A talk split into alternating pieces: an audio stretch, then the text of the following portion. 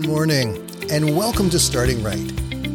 I am Danny Mack, and I'm going to be here every Monday to Friday to help you get a great start to your day. So grab your cup of coffee, sit back, and relax for the next five minutes as I help you start your day by starting right.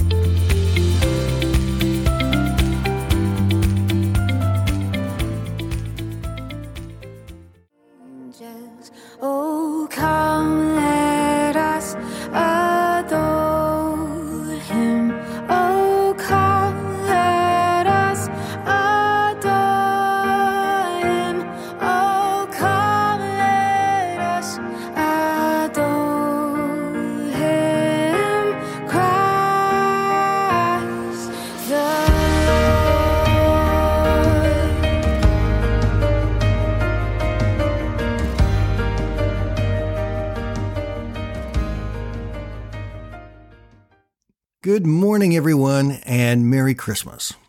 I can officially say that now because Christmas is just five days away. Wow, has that come upon us fast. And I hope you've got your Christmas shopping done. I know that I'm almost finished. It's going to be great. And I'm so looking forward to spending time with my family and celebrating Christmas. But right now, today is Music Monday, and as usual, on Mondays, we talk about some Christian music. And today we will continue by talking about the Christmas carol, O Come All Ye Faithful. You heard a little bit of it at the beginning of our episode today. It is sung by Melodie Malone of Passion. The song is a call to worship. And that's really what it's all about. Oh, come, let us adore him. It reminds us that this is the most important thing about Christmas. Let's start with a little bit of history on the song.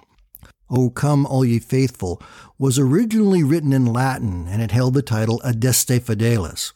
It was written by John Wade, probably in the mid 1800s. The words Adeste Fideles literally mean Come, you faithful ones. It's a call for people who are followers of Christ to come and to worship God and to honor Him for what He has done by sending His Son to this earth.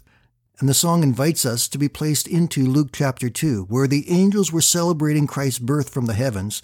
The shepherds ran to see this amazing thing that God had done, and the wise men came from afar to worship this newborn child.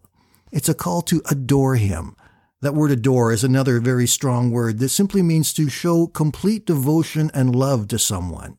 We are to give him that adoration because of what he has done and who he is, because he is God. But also notice what the song tells us to do. It says, O come, all ye faithful, come, let us adore him.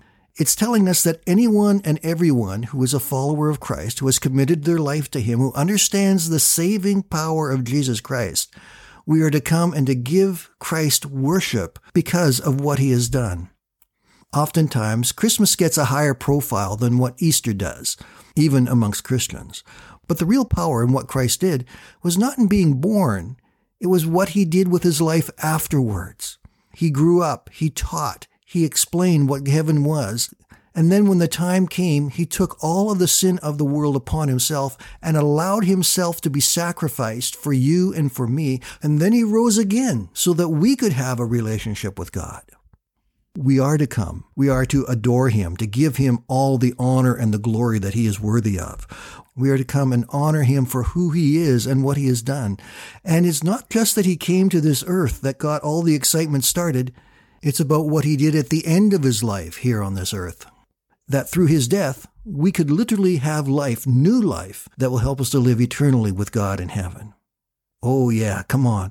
Let's come and adore him with all of our Christmas presents and all of the family coming and all the celebrating and all of the things that happen on Christmas Day, let's not forget to honor him and adore him for what he has done. Come on, all you faithful, let us worship him, Christ the Lord. In your show notes today, I've put a link to Melanie Malone's version of O Come All You Faithful. It's a little bit different, but I think you will really, really like it. Listen, enjoy, and share Christ's love with the people around you. This is a season to celebrate, not to be stressed out, but to celebrate what God has done for us. Have a great day, my friends. We will talk again tomorrow.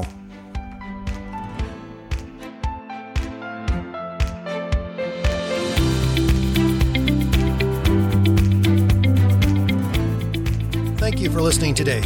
and I invite you to join me Monday to Friday right here on Starting Right with Danny Mack.